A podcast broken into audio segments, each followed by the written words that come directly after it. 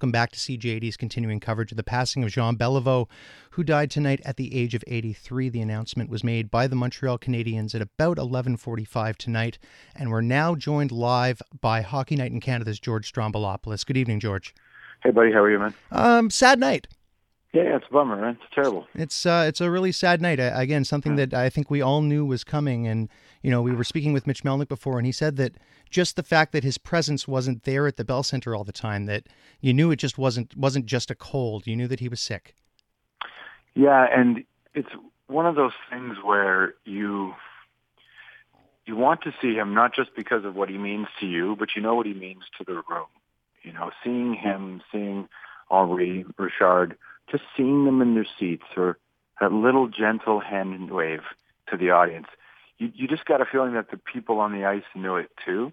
And there are it's always nice to know that the gods are among you. Hmm. And I think it mattered to the players. I think it mattered to the coaches. And I think it mattered to a certain era of fans as well because we all know that it's a different league and it's a different sport and we all know that it's a just a different business. But Jean represented something and let's not forget it's a game about winning. 17 times his name is on the Stanley Cup. 17 times. That's incredible. Yeah, there are very few figures as large in life. Uh, I think of the Rocket, and I go back to the passing of the Rocket in, uh, I believe it was May of 2001. And uh, there's a very similar feeling, and you know that Montrealers are going to just.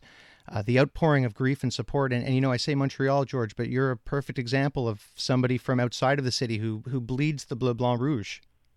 Yep. You know, I'll tell you, when I first started working in media, uh, early 90s, I was uh, doing sports radio and I was a reporter. And I remember getting a call one day saying, um, do you want to, and I, was, I wasn't on the air at the time. I was just, uh, just starting, you know, as a, a producer and a technical op. And this guy that I know said, listen, uh, you have an opportunity to have breakfast tomorrow with uh, Jean Beliveau and Bobby Hull. Would you like to do that? And I said, uh, yes, I would. And I showed up at this hotel in the morning. I've got to dig through the, the, the photos to find it, and just sitting there with uh, in a hotel in downtown Toronto in the lobby, and just talking hockey with Jean Beliveau. And he, I, I know you know classy and all that other stuff, the words you hear, but it was legitimately true. And I'll tell you this: going back to the beginning of sports radio in Canada, I can tell you that nobody used the word class act on the radio. Like now, everybody says, "Oh, class act, class act," but back then, dude, people only used it when it referred to Jean Beliveau. That was the beginning of the use of it in sports radio in Canada. And there were classy guys before him, and there will be classy guys after him in the sport. But the use of that phrase started then in sports radio. And I remember sitting across from Jean Beliveau, knowing him through legend more than watching him, knowing him through the tales of my grandfather, who was a Leafs fan, who would begrudge the presence of Jean Beliveau, but did it with respect. And meeting him, I fully understood why there was such reverence to him. And like Rocket Richard, it was more than hockey. It's what he meant to the community. It's what he meant to francophones at a very crucial time. And he played differently than Rocket Richard. So you had two guys who had immense skill, but they did it differently. I mean, didn't the Habs buy a team just to get Jean Beliveau? No, George, they bought a league. a league, right? So that says an awful lot about the kind of player that they want to be around. Yeah, it's a, it's really sad, and you're right. I mean, it, because you know it's coming doesn't make it any easier in the moment. And there's this thing that you that happens to you where you you go to sleep at night and you think, oh, you know, I'm not, you know, Jean's not here anymore. Number four is not around anymore. Um, and that's yeah, and that's sad, and that's sad, sad for us. But I hope I hope that there's peace with his family as as best as they can get to. You know. Of course. So we, we hope that, and you know, his his uh, granddaughters have been quite public. They were often at his side at the games, and uh, well, we're- just finishing up with Hockey Night in Canada's George Stroumboulopoulos. Follow him on Twitter if you don't already at Strombo.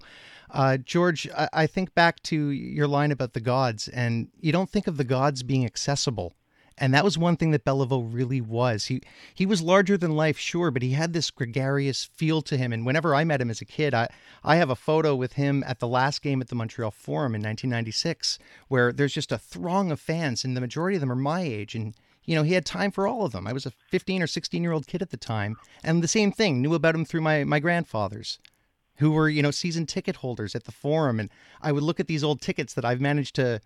Uh, you know, collect through the years from being given them at times when I was a kid, and you know the three dollar ticket to the forum, and then you hear these incredible stories about these guys that are larger than life, and then whoever thought that as kids we'd get to meet them. And if you look, probably if you look at that photo and see every photo that he took after the fact, he always smiled. Yep. He always smiled, and he's like a lot of those guys, you know, from that generation. When you talk about that first handshake, their hands swallow you. Hmm. um, and in an era where not a lot of the hockey players were huge, Beliveau was a big man, and his hand would swallow you, and he would hold your hand like a grandfather. And I'm not, I'm not saying this, you know, with this kind of poeticism because he's gone. It's he really was that guy, and you're, you'd be loath to find another guy who carries the same mystique. And what I found really interesting about Beliveau, not to be to bring humor to the moment, but Leaf fans hate the Habs, right? Bruins fans hate the Habs. People who hate the Habs hate the Habs.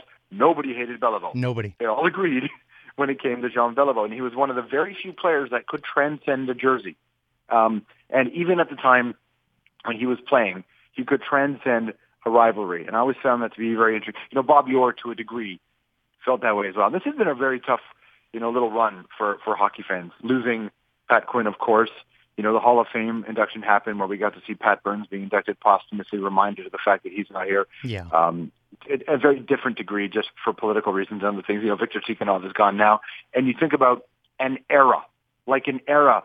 Jean Beliveau knew all too well what it was like. You know, when when there was you know that classy Montreal Canadian in the stands talking about the rivalry, you know, with the Soviets, and and and, and so he knows he was a he was a party and a witness to some of the most important memories that we have, and most of those guys are going away now, and that's pretty that's pretty sad. It's uh, definitely hard to to think about that. It's uh, you know as we all get older, and, you think about those that are older than us that that have you know tangible memories of Beliveau, and, and it must bring them back to a a place in their childhood that makes tonight a very difficult night. Yeah, you know, I just put a uh, put, put a picture on the Facebook page that I saw online, and it was a picture of uh, Jean Beliveau and Gordie Howe in Maple Leaf Gardens in 1972, and the two of them just standing beside each other. And you look at them, and you look at the, you get the sense that at that moment Gordie was holding court, and the look Jean has towards him, which is a look of friendship and also respect, pretty lovely, pretty lovely uh, to think about it. And um, yeah, I think that ceremony, that service that's going to take place in Montreal is going to be the stuff of legend. Yeah. It will be one of the most incredible things that, that we get to experience. And I hope younger generations sit in front of the television and watch it because you're not going to see something like this again, I don't think. Not for a long time. No, and, and I think we can assume if you go back in the traditions and, and with the Rocket, there was a viewing with, uh, I mean, all starting, of course, with Howie Morenz. Right. Uh, the- and Toe Blake as well, right? I, I had forgotten about Toe Blake, but yes, absolutely. It's a, it's a sad night, and uh, I appreciate you joining us tonight, George. And uh, Oh, thanks for having me. It's always a pleasure to talk to you. very much looking forward to uh, Hockey Night in Canada's coverage of the passing of Jean Beliveau on Saturday. Thank you, sir. I, we will talk soon. Thank you, George. That's George Stroumboulopoulos from Hockey Night in Canada.